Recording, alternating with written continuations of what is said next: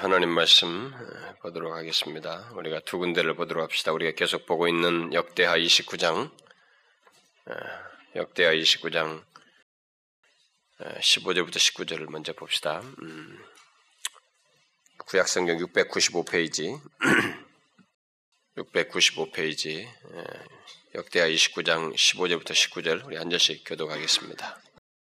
저희가 그 형제를 모아 성결케 하고 들어가서 왕이 여호와의 말씀대로 명한 것을 조차 여호와의 전을 깨끗게 할세 제사장들도 여호와의 전 안에 들어가서 깨끗게 하여 여호와의 전에 있는 모든 더러운 것을 끌어내 여호와의 전들의 이름에 레위 사람들이 취하여 바깥 기드론 시내로 가져갔더라.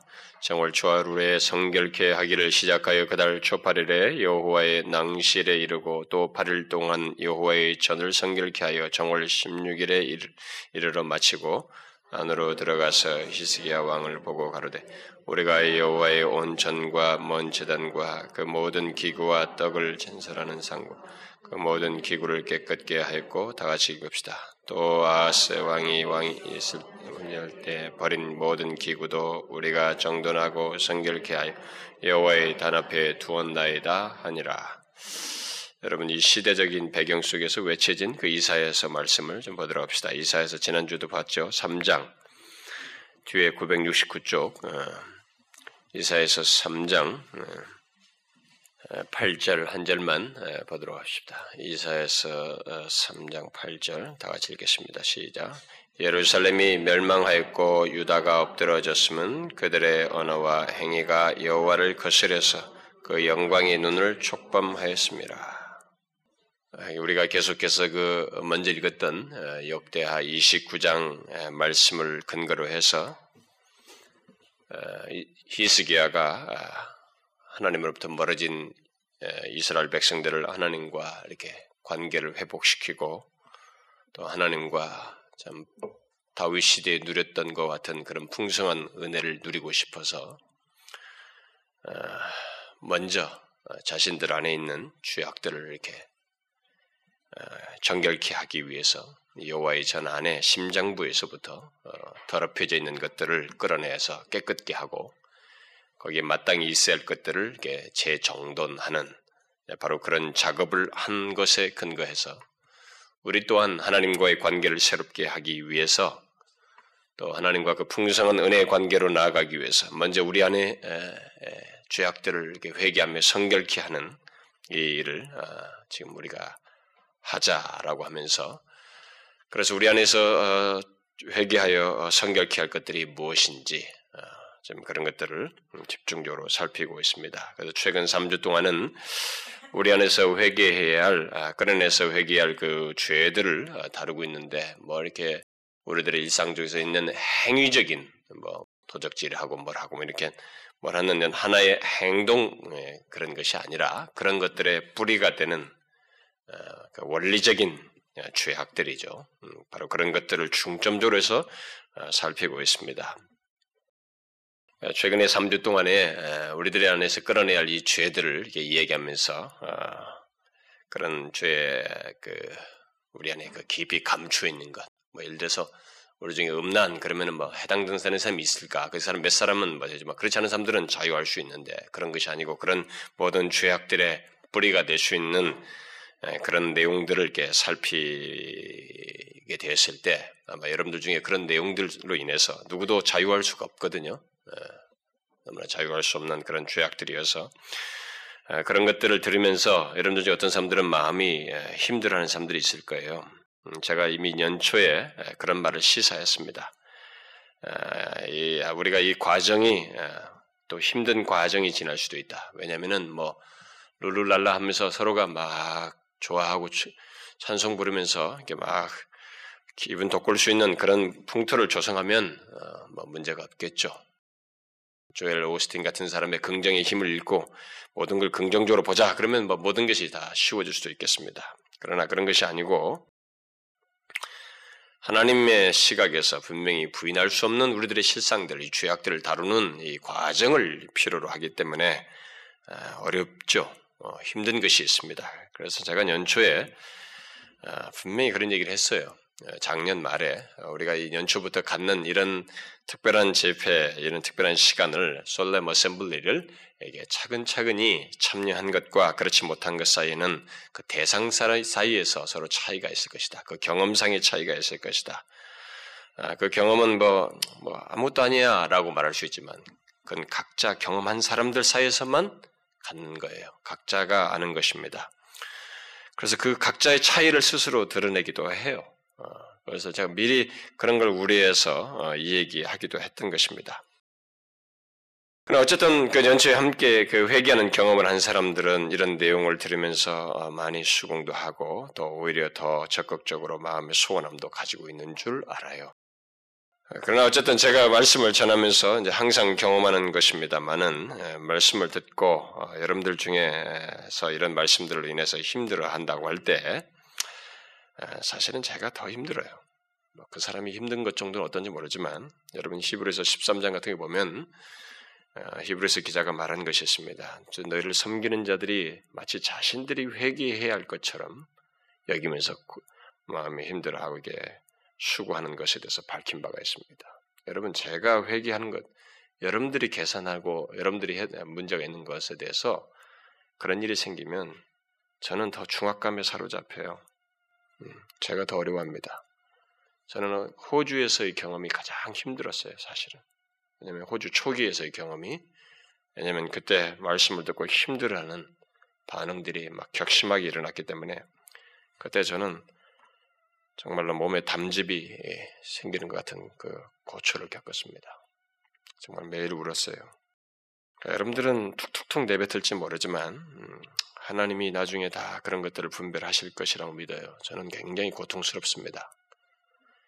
말씀을 듣고 이왕이면 성령의 감동하심을 따라서 예, 디모데후서 삼 장 십육 절 말씀대로 바로 있게 되고 유익함을 얻고 하나님의 사람으로 온전케 되었으면 좋을 텐데 그런 결과가 있지 않다고 할 때 그런 사람들에 대한 그렇게 반응하는 영혼에 대한 연민과 함께 저는 기분 갈등에 빠져 들어가요. 그래서 어떻게 해야 되는가라는 질문이 항상 다시 야기되죠. 그러면 어떻게 해야 되는 거야? 해결책이 무엇인가? 그런 상태에 있는 사람들이 제시하는 해결책들은 대체적으로 그렇습니다. 위로가 필요하다는 것이에요. 이건 뭐 공동적이에요. 제가 호주에서도 들었거든요.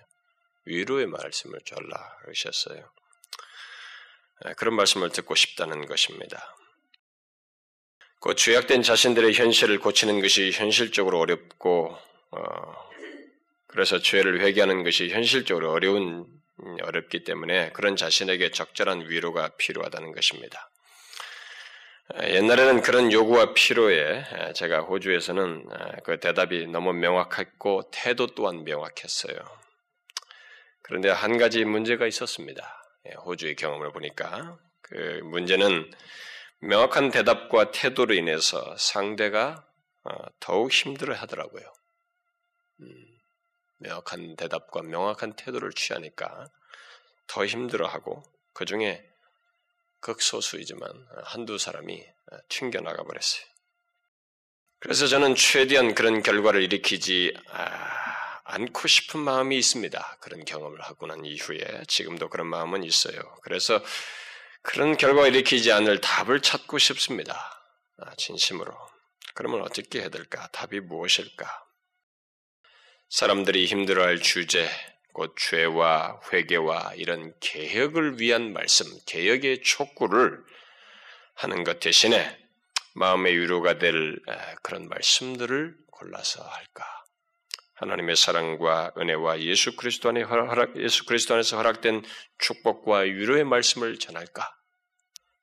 제가 예수 그리스도의 십자가의 은혜와 곧 그 구속의 은혜에 대해서 제가 좀 전하고 예수 그리스도 안에서 우리를 향하신 하나님의 사랑을 말할 때 사람들이 역시 위로를 얻고 얼굴색이 좋은 걸 봐요. 그러니까 저도 계속 그러고 싶은 충동이 생깁니다. 왜냐하면 봐서 얼굴빛이 다르거든요. 그래서 하나님의 은혜에 관한 말씀을 주로 전하고 싶은 말, 마음이 간절해요. 그러면 죄와 회개에 대한 말씀은 그만둘까? 그런 어, 어, 전해야 되겠다라는 그 의지적인 노력도 있지만 하나님께서 이렇게 분별케 하셔서 주시는 감동, 내 의지와 상관없이 주시는 그런 감동을 거역하면서 뿌리치면서 죄와 회개에 대한 말씀을 그만둘까?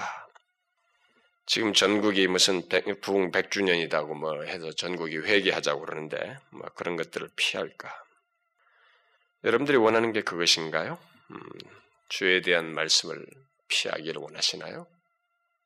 이게 대세이긴 하죠. 제가 수요일날 여러분에게 심리학에 대해서 얘기하면서도 얘기했습니다만 대세입니다. 워낙 심리학이 기독교 속에 깊이 확 들어오다 보니까 죄를 얘기하지 않는 것이 그게 기독교의 복음인 것처럼 위장하고 있어요. 그래서 뭐 긍정의 힘도 다 그 부류입니다만은 정말 그렇게 해야 될까요? 저는 우리 교회 안에서 삼위 하나님의 은혜로운 역사에 대해서 또 특히 예수 그리스도의 구속의 십자가의 은혜에 대해서 많이 전한 사람이에요. 그러나 그 모든 말씀 속에서 저는 죄에 관한 말씀을 항상 병행했습니다. 왜냐하면 죄를 말하지 않고는 하나님의 은혜도 위로와 기쁨도 결코 말할 수 없기 때문에 그래요. 저의 증거의 뿌리는 하나님의 은혜예요.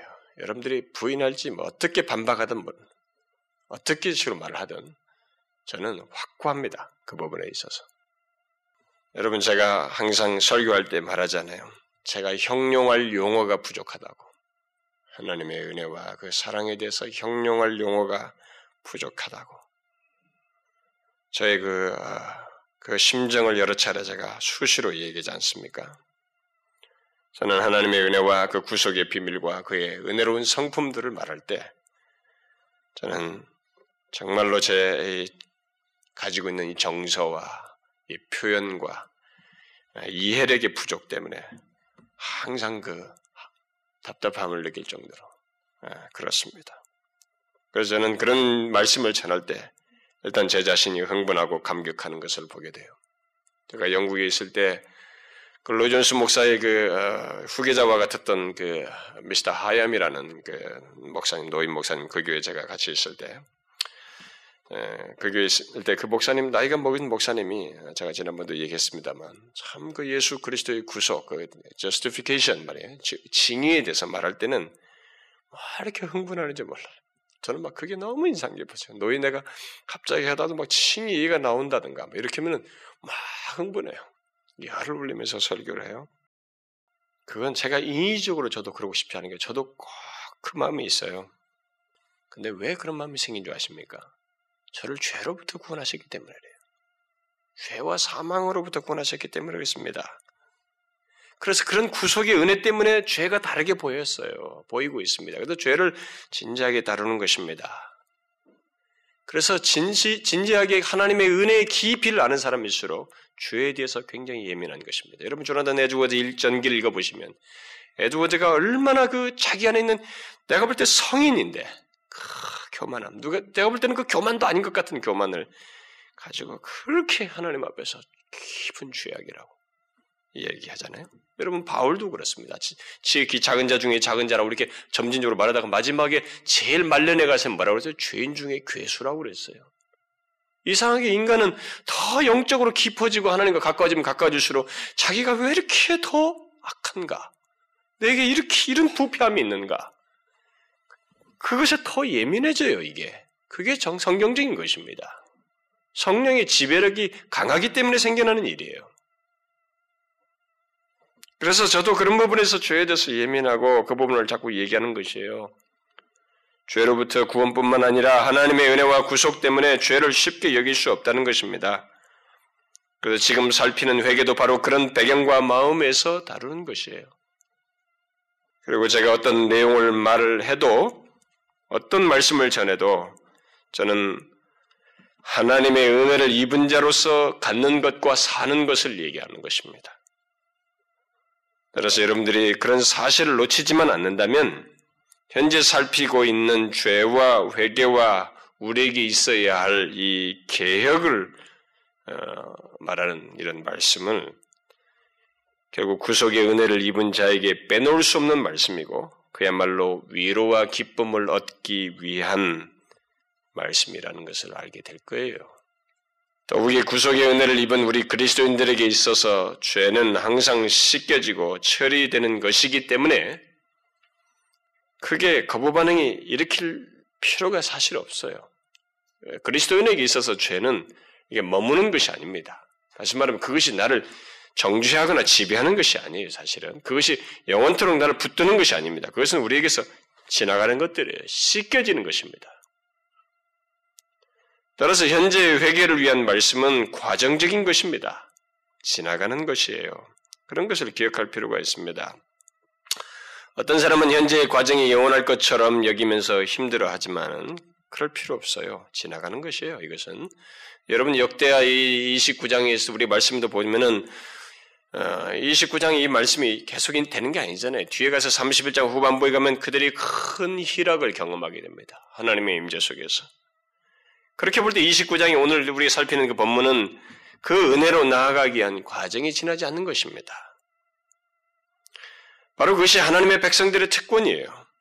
하나님을 믿지 않는 자들은 죄의 그 죄 아래서 영원히 있게 되지만은 우리에겐 그 회개함으로써 이 죄들이 씻겨져요.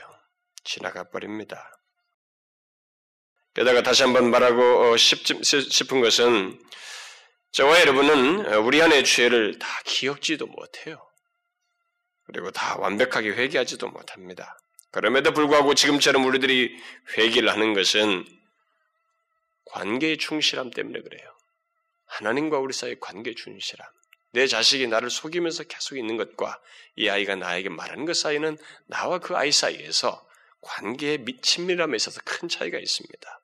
신분은 안 달라지겠지만은 그 관계의 누림에서는 큰 차이가 있어요. 그래서 지금 우리들이 회개하는 것은 바로 그것을 위해서예요. 우리들이 진실로 하나님을 원하는지, 하나님과의 관계를 회복하기를 원하는지를 드러내는 것입니다. 그야말로 하나님과 우리 사이의 관계 속에서 진심을 드러내는 것이죠. 관계 속에서 가장 중요한 것은 진실함과 사랑입니다. 우리는 하나님께서 싫어하시는 죄를 회개함으로써 바로 그것을 드러내는 거예요. 진실함과 그에 대한 사랑을. 그런데 그것이 싫다면, 하나님과 진실한 관계를 갖고 싶지 않다면, 그냥 대충 더러운 채로 관계를 갖고 싶다면, 뭐 그렇게 해도 돼요, 사실은. 와, 정말 복음이네요. 진정한 복음을 말씀하시네요. 네, 그렇게 해도 됩니다. 하나님은 우리가 우리의 죄를 고백할 때, 근데 명심할 것이 그거에 있어요. 하나님은 우리가 죄를 고백할 때 우리의 죄를 깨끗게 함으로써 자신이 얼마나 우리를 향해서 신실하시고 의로우신지, 의롭다는 것은 관계 속에서 충실하신지, 관계를 증명하시는지를 드러내셔요. 그걸 경험하게 되는 것입니다. 그렇게 볼 때 죄의 회개야말로 하나님과의 관계 회복뿐만 아니라 하나님을 경험하는 하나님이 제시해 주신 길, 일종의 과정이고 복된 길이에요. 그런데 사람들은 회개 없이 신실하시고 의로우신 하나님을 만나고 그의 위로를 얻고 싶어합니다. 그러나 제가 주일 오후 시간에 간단히 그 함께함의 가치에 대해서 말을 했다시피 하나님께서 우리에게 우리 하나님의 함께 하시면은 이중적인 성격이 있습니다. 하나님께서 우리와 함께 하신다고 할 때 하나님의 함께 하시면은 이중적인 성격이 있다는 것을 여러분들이 잊지 말아야 됩니다. 하나님께서 자기 백성들이 범죄하는 것까지 다 보고 아시면서 그들에게 함께 계셔요. 다 보고 아시면서 그런데 성경을 보면 얼굴빛을 가리운 것처럼 묘사하고 있습니다. 함께 하시는데 얼굴빛을 가리운 것처럼.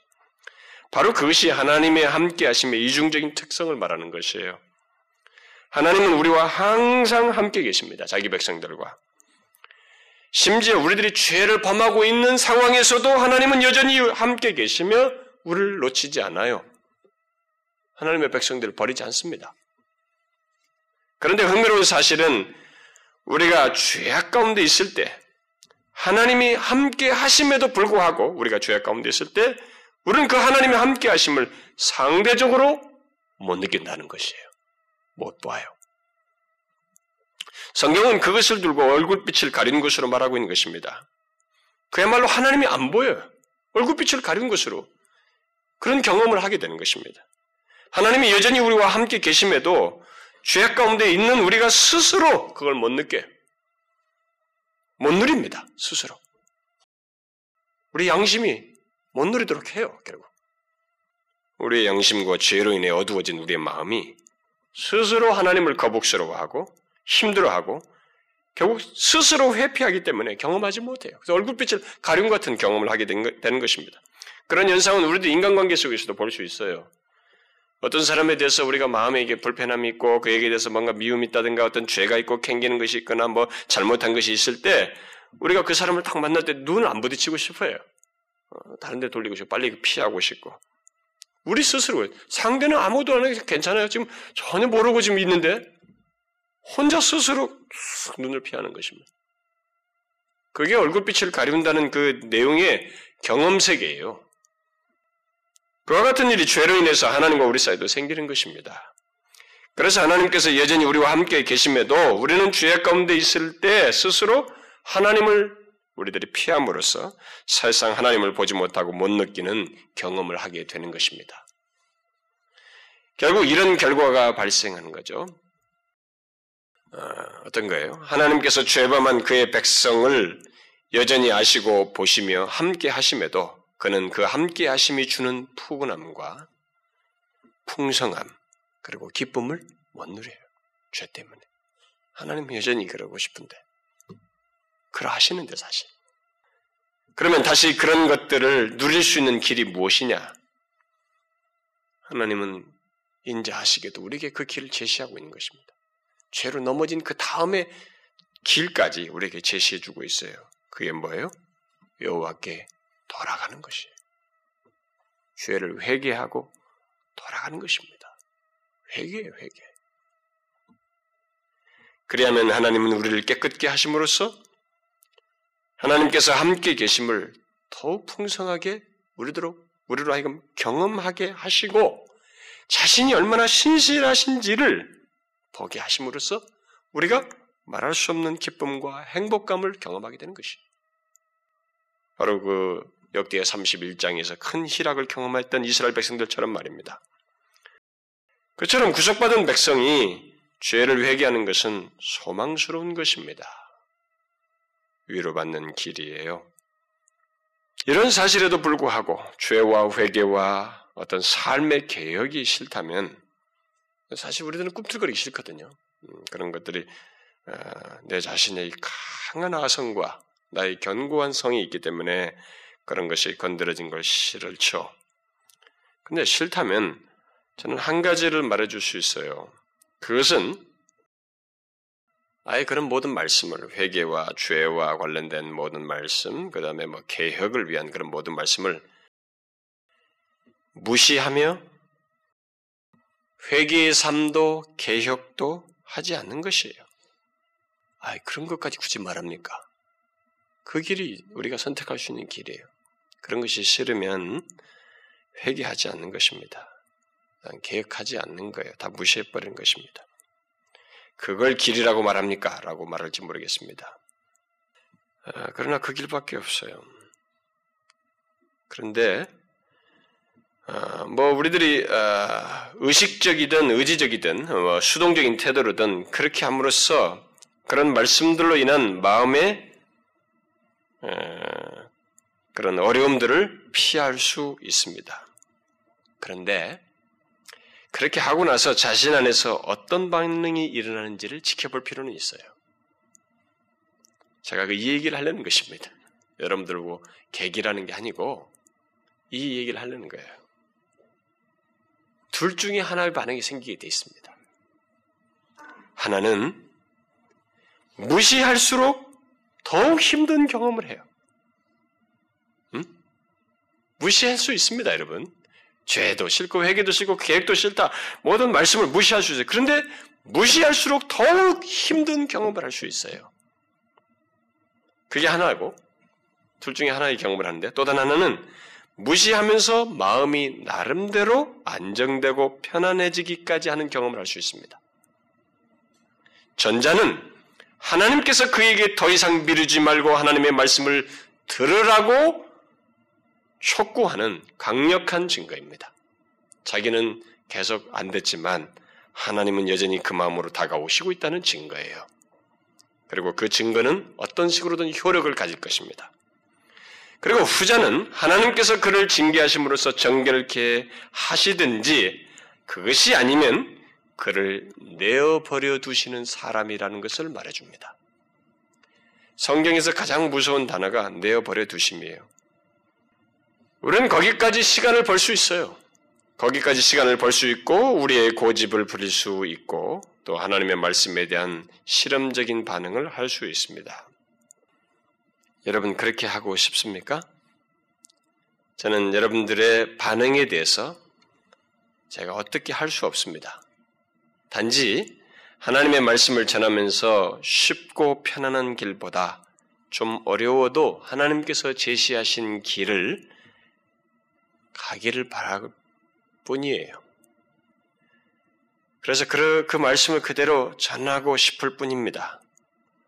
혹시 조금이라도 하나님과의 관계를 새롭게 하여 그의 은혜 안에 거하고 싶은 마음이 있다면 여러분 하나님의 말씀을 따라서 인내하셔야 됩니다.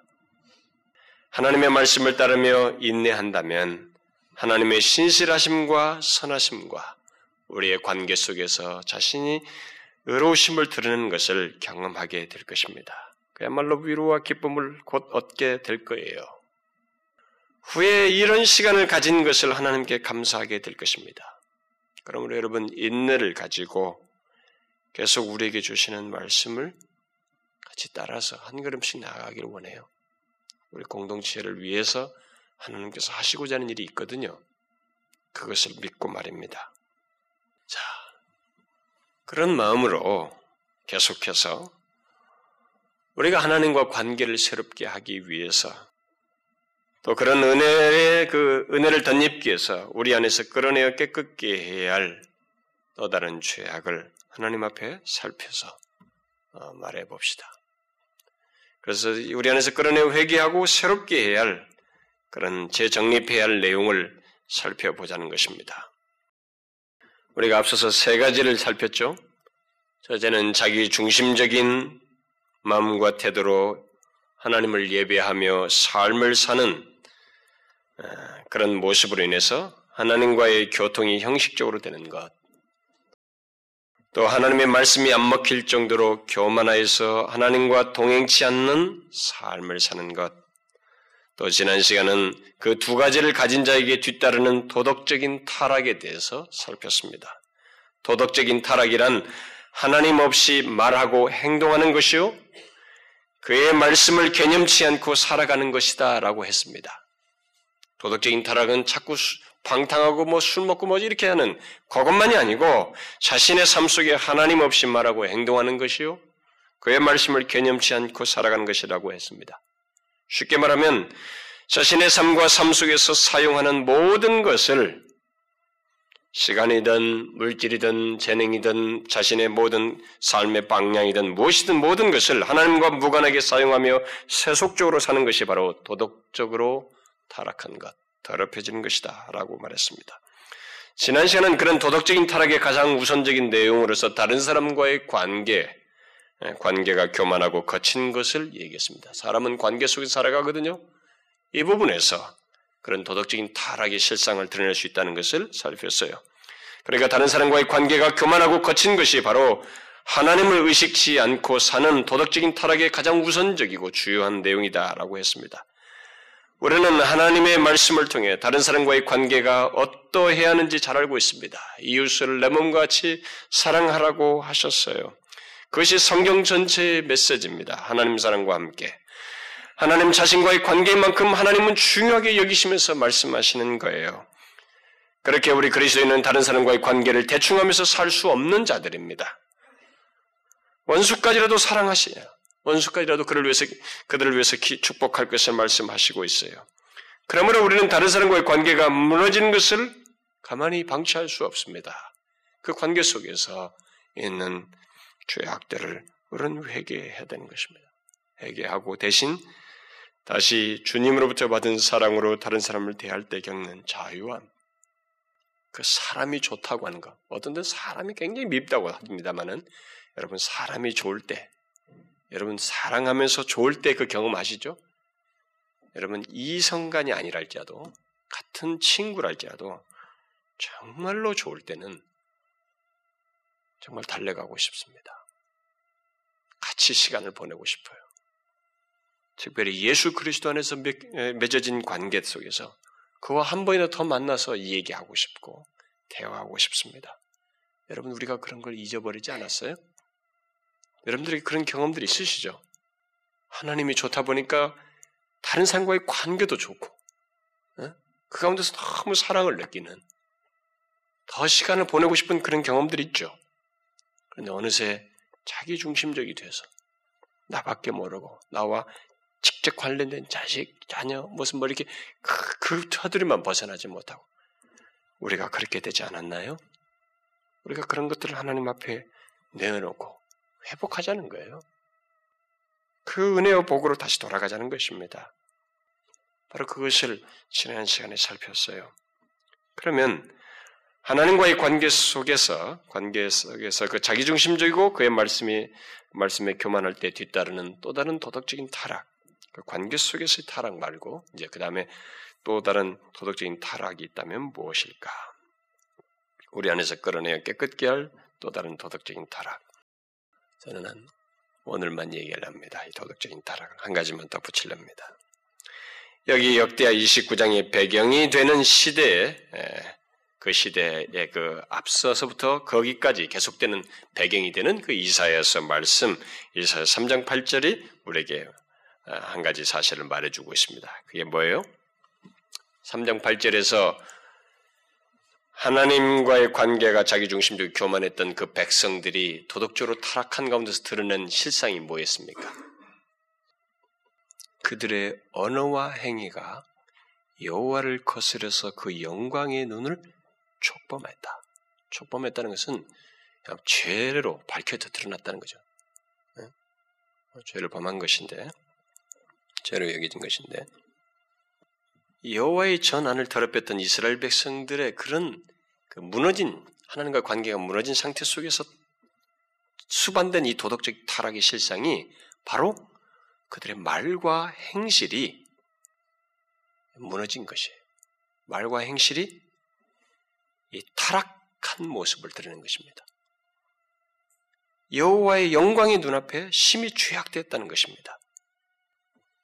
이스라엘 백성들이 도덕적으로 타락했다는 것은 다른 사람과의 관계에서뿐만 아니라 그들의 전반적인 행동과 말 속에서도 드러났다는 것이에요. 그들의 말과 행실이 여호와의 눈앞에서 더러워졌다는 것, 뭐 그것은 일단 그의 마음들이 더러워진 것이죠. 그, 그 안에서 마음이 더러워진 가운데서 드러나는 것입니다.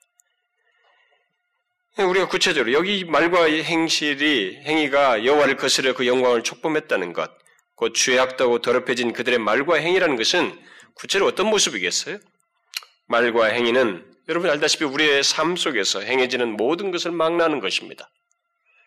그런데 그들은 바로 그 말과 행위로 하나님을 거스렸어요. 특히 선지자를 통해서 전해진 하나님의 말씀을 거스렸습니다. 말과 행실이. 그러니까 말과 행실이 하나님과 그의 말씀을 거스르는 그런 것들로 이렇게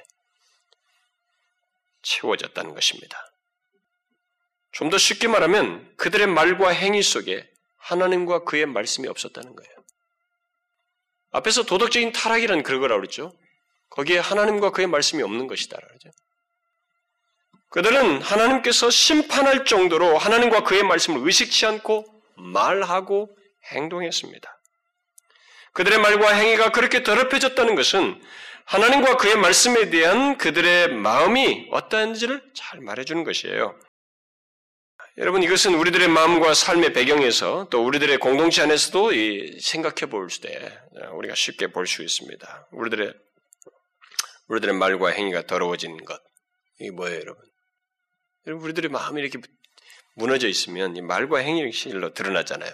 거기서 뭔가 이렇게 거칠고 뭐 관계 속에서뿐만 아니라 혼자 있을 때도 그렇고 뭐 그렇습니다. 우리가 이제 바로 이 문제를 이, 이 도덕적인 타락의 큰 실체, 전, 전반적인 내용을 다루고 있는 이 내용을 우리가 조금 주의 있게 생각해서 다루어 회개하자는 것입니다. 회개하여 회복하자는 거예요. 이게 너무 큰 덩어리인데 아니에요. 다 가닥이 한 가닥이 딱 있어요. 그 가닥으로 회복하자는 거예요. 끌어내어서 재정립했던 것처럼 그 길이 있어요. 성경은 이런 것을 지적했을 때 하나님은 여호와께 돌아옴으로써 회복될 길을 말씀하시는 분이에요. 그럼 어떻게 해야겠는가? 우리는 하루하루를 잘 보시면 하루하루를 말과 행실로 채우면서 삽니다. 말하고 행동하며 보낸다는 것이에요. 가만히 컴퓨터 앞에 앉아있던, 침대에 누워있던, 지하철을 타고 가던, 또 누구와 대화를 하든, 그야말로 무엇을 하든 간에 모두 말과 행실로 요약될 수 있어요. 뭐 직장에서 일을 하고 돈 벌기 위해서, 돈을 벌기 위해서 어떤 것을 하고 말하고 행하든, 또 돈을 쓰기 위해서 가게에 가서든 시장이든 백화점에서 돈을 쓰는 가운데서든 우리는 말과 행실을 합니다. 그걸로 삶이 채워져요. 또 우리들이 다른 지체들과 함께 교제하고 겜트 모임을 하고 이게 같이 공동체는 예배를 드리는 것도 다 말과 행실에 포함됩니다. 그렇게 우리의 삶은 모두 말과 행위로 표현돼요. 그런데 그 모든 말과 행위들 속에 하나님과 그의 말씀이 없다면 그것은 도덕적으로 타락해 있음을 말하는 것이라는 거예요. 본문 말씀대로 하나님을 거스려 그의 영광이 눈을 촉범하는 것이다 라는 겁니다. 여러분 잘 이해를 하십시오. 우리는 자꾸 도덕적인 타락할 때 막 창녀, 무슨 막 이렇게 세리, 날강도도 사기치고 말이죠. 그 그림이 너무 머릿속에 박혀 있어요. 타락하면 그런 것만 생각합니다. 여러분 아닙니다. 주님께서도 살인을 얘기할 때 미움에서부터 얘기한 것처럼 도덕적인 타락은 자신의 삶의 반경 속에서 말과 행실 속에서 하나님과 그의 말씀이 없이 의식되지 않고 행해지는 가운데서 결국은 그 코스로 가는 거예요. 거기서 정도 차이만 있을 뿐입니다. 실제적인 실체는 하나님과 그의 말씀이 없는 말과 행실 속에 똑같이 가지고 있는 거예요. 타락의 타락의 구체적인 결론적인 더 극단적인 타락의 실체가 여기 다 있는 거예요. 그걸로 가는 것입니다. 그래서 자신의 말과 행실 속에 하나님과 그의 말씀이 있는가를 보세요, 여러분. 우리가 그걸 한번 보자는 거예요. 저 같은 목사도 당연할 것 같지만 그렇지 않거든요. 우리의 말과 행위 속에 하나님과 그의 말씀이 있는가? 하나님과 그의 말씀을 의식하고 따르는 그 말, 행위가 있는가? 그 우리가 읽었던 이사야서 그 삼 장의 그 전반부 같은 거 보면은 과거 이스라엘 백성들이 그 일 절부터 삼 절 같은 게 보면은 과거 이스라엘 백성들이 하나님과 그의 말씀 대신에 양식, 물, 도움이 될 만한 모든 관계, 그 사람들을 의지하였다고 말하고 있습니다. 그들을 의뢰하였다는 것이에요. 그러니까 그들은 자신들의 그 하루하루를 그런 것들을 말하고 행하면서 채웠던 거예요. 그러니까 하나님과 그의 말씀은 전혀 없고 그것은 아니고 온통 양식, 물, 도움이 될 만한 사람, 관계, 그 자기들의 입지적인 조건들 채우기 위한 이런 것들을 다 의지하는 그것을 자, 그걸 의지해서 자기의 유익을 얻는 그 문제에 말하고 행동하는 것을 채웠다는 것이에요. 이게 뭔 차이가 있습니까? 이게 무슨 이게 뭐 그렇게 심각합니까? 하나님 백성들에게 있어서 아주 심각한 겁니다. 근데 우리들이 그런 걸 생각하지 않는 거예요. 우리는 자꾸 사건적으로 보고 싶거든요. 그리고 큰 덩어리로 어떤 이 사건이 있잖아요. 잘못했네 어떤 사건. 이런 것이 앞으로 충격도 더 커요. 아 정말 그랬단 말이에요. 그 사람이? 그 사람이 그런 짓을 했다고? 우리 난리를 치잖아요. 그거 우리 다 있어요. 행동만 안 같지 얼마든지 있을 수 있는 거예요. 우리는 그런 식으로 보지 말고 하나님께서 이스라엘 백성들에게 너희들이 양식과 물과 이 사람들과의 관계, 의지 이런 것들을 의지하는 가운데서 하나님과 그의 말씀은 없고 그런 의지하는 말과 행실로 너희들의 일상을 채우는 것을 보고 도덕적인 타락이다, 너희들을 심판하게 됐다, 예루살렘이 멸망했고 유다가 엎드려졌다, 그것이 확정된 모습을 가지고 있다라고 말하는 것이에요. 그러니까 우리는 이것이 심각함을 알아야 되는 것입니다. 그러니까 오늘날로 말하면 자신의 생명과 어, 일상생활을 유지하고 보장해주는 뭐 여러 가지들, 돈과 실력, 사람들과의 관계, 그 당시 사람들에게 물이 얼마나 소중했어요? 그런 것처럼 이 물과 같이 없어서는 안 되는 이런 저런 것들을 일상 속에서 말하고 그것이 있어야 된다, 그것을 의지하고 그것을 붙들려고 하고 그게 말, 그것이 온통 화두예요. 말하고 행동하고 그렇게 하면서 하루하루를 채운다고 한번 생각해 보세요. 바로 그거예요, 여러분. 사실 양식과 물과 도움이 될 만한 사람들과 관계를 갖는 것은 우리의 삶 속에서 필요로 하는 것들이에요. 흔히 있는 일들입니다. 음? 우리의 말과 행위를 구성하는 대표적인 것들이고 또 있을 수 있는 것들이 있어야 되는 거죠. 그러나 중요한 것은 그 속에 하나님과 그의 말씀이 없는 것이에요. 하나님을 의지하지 않고 말과 행위를 하는 것입니다. 반대로 다른 것들을 더 의지하고 의지하는, 이런 것들을 의지하는 말과 행실을 하는 것입니다. 이 차이가 다르다는 것이에요. 뭐가 달라요? 모양새와 행동과 양식과 말과 이런 표현들은 나를 통해서 똑같아요. 근데 중앙, 핵심 심장부, 모든 걸 컨트롤하는 중심, 중심의 차이예요, 이게. 여기는 이들이 타락해서 심판을 받을 상태는 하나님과 그의 말씀이 없이 이런 것이 다 행해졌던 거예요. 그러면서 돌아오라고 하는 거죠. 그럼 돌아갈 때의 상태는 어떤 거예요? 하나님과 그의 말씀이 있는 말과 행실을 하는 것입니다. 이 부분을 우리가 돌이키자는 것이에요. 하나님과의 관계를 새롭게 하기 위해 우리 안에 더러운 것을 끌어내어 재정립해야 하는 내용이 바로 이것입니다.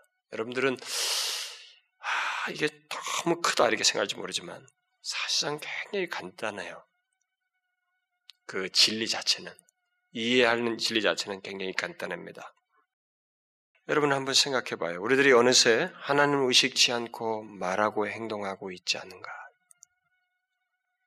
여러분이 하나님과 관계가 충만할 때 옆에 사람이 지겨울 정도로 뭘 생각해도, 여러분들이 의지하지 않았는데도 뭘 생각해도 항상 하나님, 뭘 봐도 말하는 것이 그야말로 하나님 중심적이에요.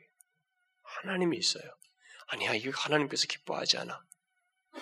그런데 거기서 서서히 물러나서 항상 화두가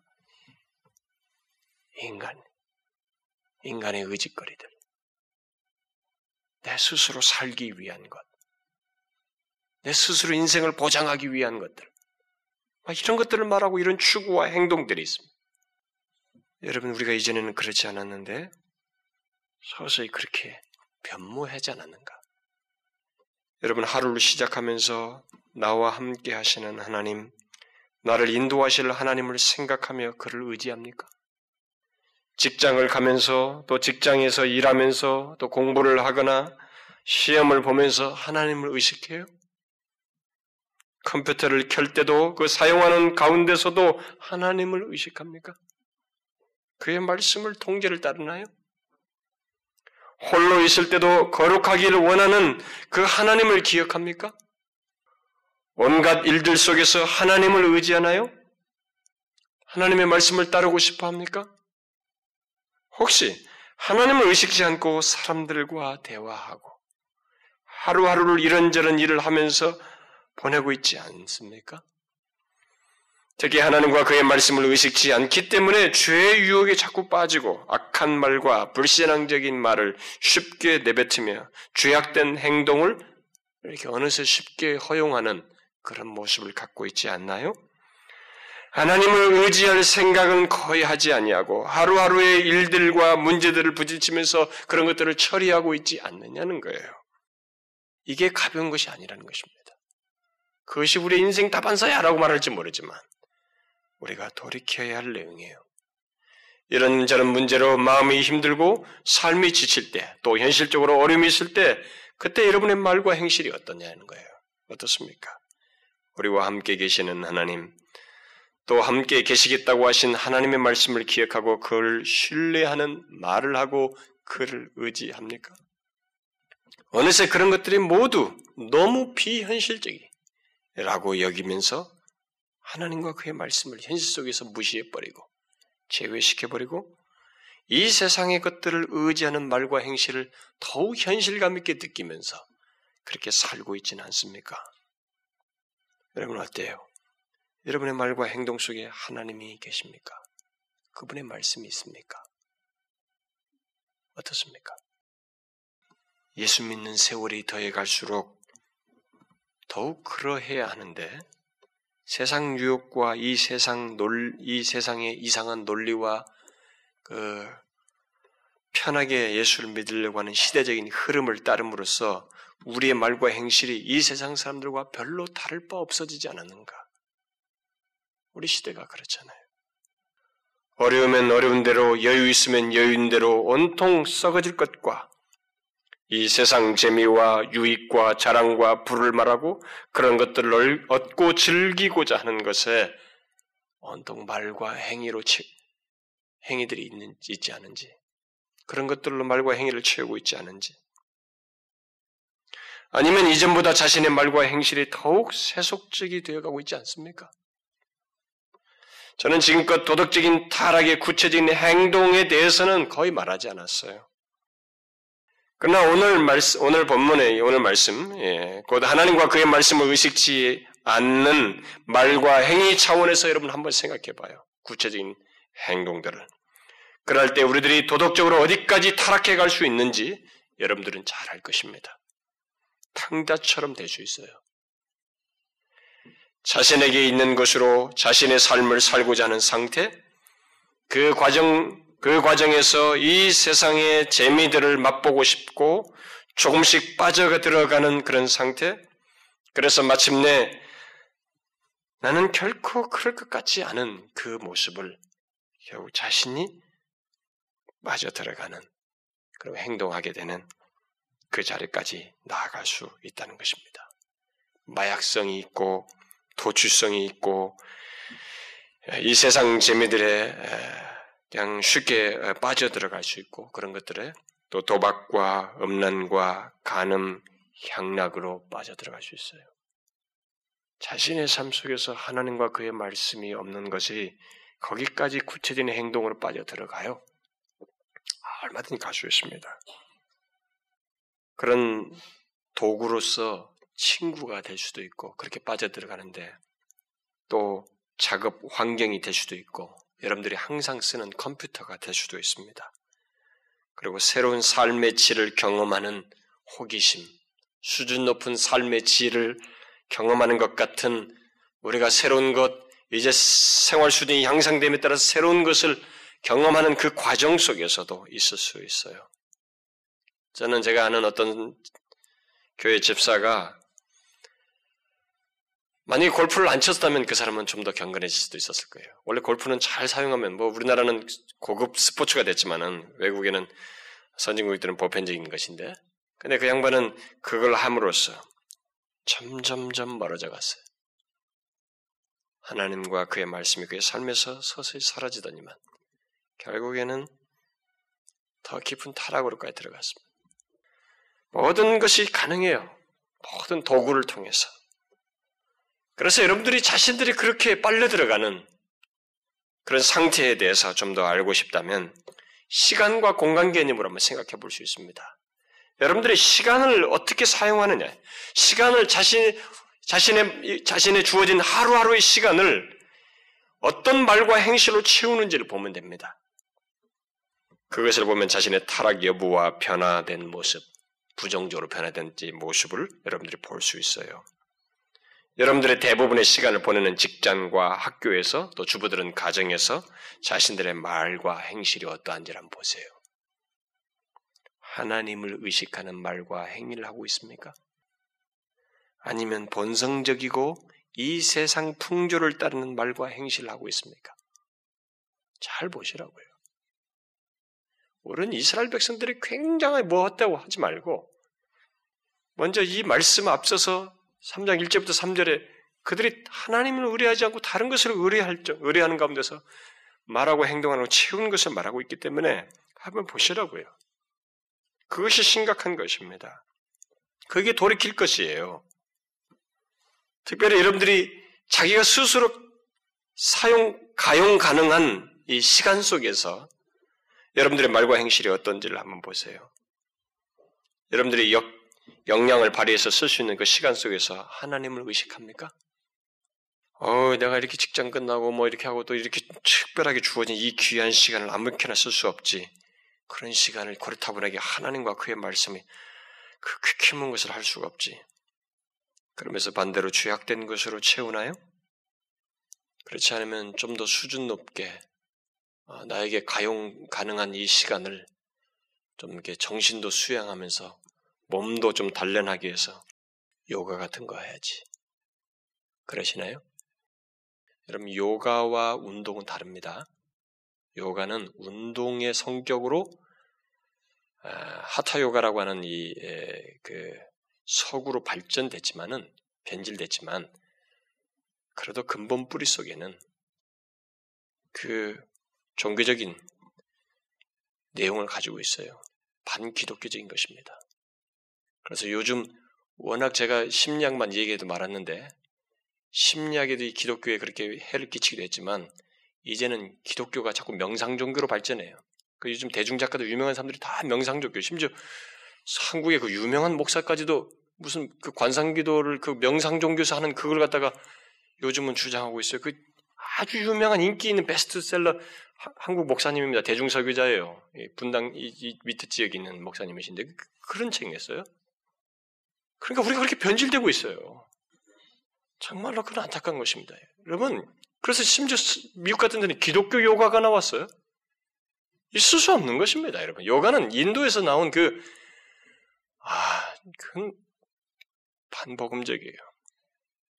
육체로부터 그 자신의 내면적인 걸 추구하다가 나중에는 이제 신체적인 보강까지 나왔습니다만은, 그건 우리들의 믿음과 주님을 향한 신앙의 마음을 혼란케 하는 것입니다. 여러분, 어떻게 변해요? 결국은 하나님과 그의 말씀으로 채우고 있습니까? 여러분들의 시간을? 달리 보고 싶다면 공간적인 개념으로 보세요. 여러분들의 아침 침대에서, 출근 전에, 등교 전에, 또 집에서 여러분의 말과 행실 속에 하나님을 의식하는 것이 있습니까? 하루를 주신 하나님의 은혜를 감사하며 그를, 그를 신뢰함이 있느냐는 거예요. 그리고 학교와 직장으로 이동하는 차와 지하철 안에서 자신의 말과 행실이 어떠냐는 거죠. 내 인생이 왜 이렇게 비참한 거야? 아마 이렇게 살아야 돼? 그러면서 비관하면서 나도 좀 저런 사람들처럼 저렇게 좀 해봤으면 그런 비교 속에서 그 황한 마음을 달래려고 최신 가요나 귀에다 때려버리고 크게 틀어서 아니면 그런 책들을 읽으면서 위로를 받으려고 하나요? 하나님을 의지하는 마음은 없이 또 가정에서 학교에서 주부는 가정에서 여러분들은 말과 행실을 어떻게 하십니까? 하나님이 주신 이 값진 시간을 보내고 있다는 것 그런 생각을 하시면서 보내시나요? 저는 제 자신이 이렇게 아침에나 공부하다가 책상에 앉아다 이렇게 가슴이 조금 답답하고 아플 때 가슴을 펴보면서 이 정도 차이, 십 년 전과 오 년 전 사이 차이가 있다는 걸 압니다. 몸에 이 제 자신에게 기능상의 차이가 있다는 걸 알아요. 그걸 보면서 하나님이 주시는 시간이 있다. 그게 얼마가 되든. 그런데 지금 바로 그 시간을 주시고 있다는 생각을 가끔 해요. 하나님이 주신 시간을 보내고 있다는 생각을 하십니까? 직장과 학교를 끝낸 이후에 여러분들이 서는 그 자리, 그 환경에서 어떻습니까? 다른 사람과 만난 자리에서, 가족과 함께하는 자리에서, 또 나 홀로 있는 자리에서 여러분들의 말과 행실은 어떤가요? 하나님과 함께하는 시간, 그 자리입니까? 그의 말씀이 그 상황과 자리에 지침이 되고 있습니까? 저는 여기 시간과 공간에서 꼭 기도하고 찬송해야 된다고 말한 것이 아닙니다. 그저 일상의 시간과 보내는 공간 속에서 하나님을 보며 그를 의지하느냐는 거예요. 중심이 하나님이냐는 거예요. 그분의 말씀이냐는 것입니다. 어느새 이스라엘 백성도 처음에는 하나님을 중심에 두고 너무 감격했던 시절이 있었지만 이게 빗겨나갔단 말이에요. 그래서 이렇게 말씀하셔요. 말과 행실이 이렇게 죄가 되어서 심판을 내려야 하는 상황이 됐단 말입니다. 우리들도 어느새 그것이 멀어져가 있지 않은가. 이제 그걸 돌이켜서 회개함으로써 회복하자는 것입니다. 우리의 일상 속에서 하나님과 그의 말씀 없이 말하고 행하는 그런 생활들을, 그런 도덕적인 타락을 이제 하나님께 회개하고, 아, 그것이 아무것도 아니고 평범한 것처럼 여겼는데 그게 중대한 문제구나. 여호와께 돌아간다고 할 때 바로 그것을 돌이키는 것이구나 라고 하는 깨달음을 가지고 하나님 앞에 실토하고 고하면서 다시 한번 보자는 것입니다. 삶을. 아, 하나님과 그의 말씀이 나의 삶의 중심인가? 나의 말과 행실이 하루하루 주어지는 그 삶 속에서 하나님과 그의 말씀으로 채워지고 있는지 보자는 거예요. 그 회복, 그 회복으로 나아가자는 것입니다. 우리가 우리 안에서 끌어내어 깨끗게 하고 재정립할 것은 바로 그것입니다. 구체적인 한두 가지 행동이 아니에요. 삶 전반을 이렇게 바로 이 관점에서 보자는 것이에요. 이런 대표적인 사람이 다윗 아닙니까? 다윗의 시편을 다 보시면 몇 차례가 실수, 실수가 있긴 했지만은 그는 피난 중이든 고통 중이든 막막한 상황에서든 하늘을 지붕 삼아서 누워야 하는 그 피난 생활에서든 그야말로 모든 시간과 장소 속에서 그는 하나님을 의식하고 그를 의지했습니다. 그래서 항상 하나님을 부르며 그에게 구했어요.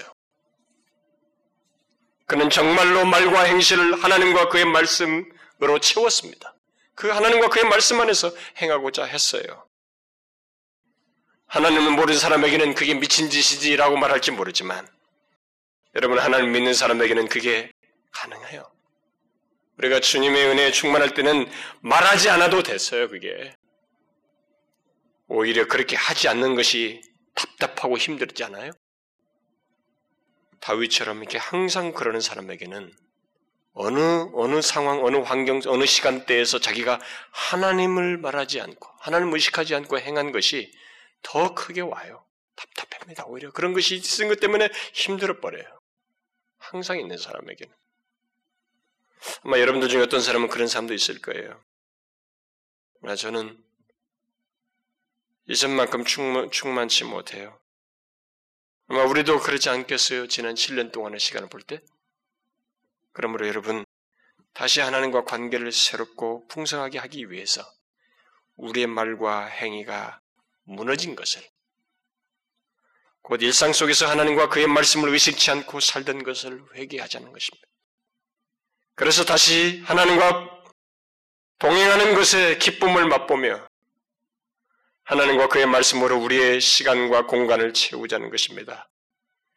하나님과 그의 말씀 안에서 항상 말하고 행하는 자리로 돌아가자는 것이에요. 그것을 위해서 우리의 일상 속에서 죄악된 말과 행위들, 게으르고 나태한 습관들, 우리 일상 속에서 습관화된 죄악들을 하나님 앞에 회개하자는 것입니다. 특히 습관이 되어버린 우리의 죄악들을 주목할 필요가 있어요. 말습관, 여러분 말습관 아시죠? 이 말이 습관적으로 이게 죄악되고 습관적으로 이 불평하고 비판하고 원망하고, 여러분 잘 보세요. 이 말습관, 그리고 습관화된 이런저런 죄악된 행위들이 있습니다. 그런 것들을 하나님 앞에 회개하자는 거예요. 그렇게 하면 하나님께서 깨끗게 하십니다. 우리가 정녕 회개하면 이걸 믿으셔야 됩니다. 하나님이 우리의 양심을 깨끗게 하셔요. 그래서 정결케 되어 하나님과 함께하는 기쁨 속에서 말하고 행하는 경험을 하게 됩니다. 우리가 다윗처럼 그리고 그것은 정도가 더해질 수도 있어요. 더 기쁨 속에서 할 수 있습니다. 이것이 우리가 누려야 할 삶이에요. 이것이 하나님께서 약속하신 삶입니다. 여러분, 이 삶을 누리자는 거예요. 여러분 아시겠죠?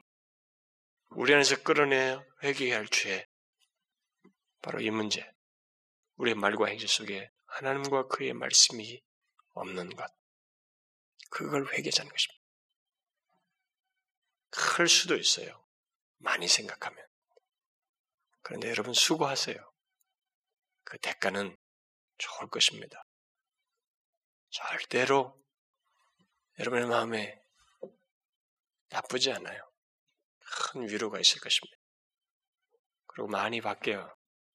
하나님은 그렇게 회개하며 나오는 자에게 도우십니다. 나의 전 인격을 도우셔요. 생각나게 하시고, 이전에는 예민하지 않은데 하나님께서 복기도 하시고, 마음이 싫어하는 감정도 더 불러일으키고, 왜냐하면 내가 원하니까, 거룩한 소욕을 갖고 있기 때문에 성령은 그런 자 안에서 역사하신단 말이에요. 기꺼이 회개하자고요. 그래서 정결케 돼요. 우리 공동체 전체가 그러고 싶습니다. 저, 저도 그런 삶을 누리고 싶고요. 우리 안에서 정결케 된 말과 행실이 있는 그런 공동체가 되고 싶어요. 저 자신도 그러고 싶습니다. 여러분, 그것을 하나님 앞에 아뢰자고요. 아시겠어요? 예. 자, 같이 기도합시다. 하나님 아버지, 우리의 행실과 말이 하나님 앞에 불신앙적이고 악한 것을 주께서 아십니다.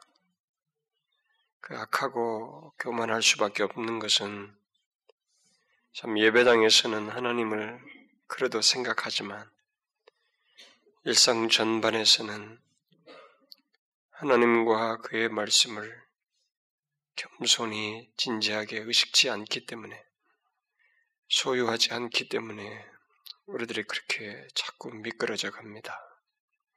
주여, 한 걸음 한 걸음 물러난 것이 마음이 무뎌지고 아예 일상 속에서 하나님 없이 말하고 거칠게 불평하고 원망하면서 사는 것이 우리의 일상이 되어버릴 정도로 그렇게 전락해져 가고 있습니다. 주여, 그런 우리들을 다시 일으키셔서 힘들고 어려워도 하나님 때문에 하나님을 말하고 주님을 의지함으로써 위로를 얻고 힘을 얻는 그런 복된 삶의 자리로 다시 이끌어 주시옵소서. 다윗이 경험했던 것처럼 항상 하나님과 함께함이 얼마나 복인지를 경험하는 그런 은혜를 우리에게 주옵소서. 일상 속에서 우리의 말과 행실을 항상 하나님을 의지함으로, 의식함으로써 말입니다. 주님, 저희들을 도와주세요. 우리들이 하나님 앞에서 그런 풍성한 은혜들을 경험할 수 있도록 우리를 붙들어 주시고 계속 깨우치시며 권면해 주옵소서. 예수 그리스도의 이름으로 기도합니다.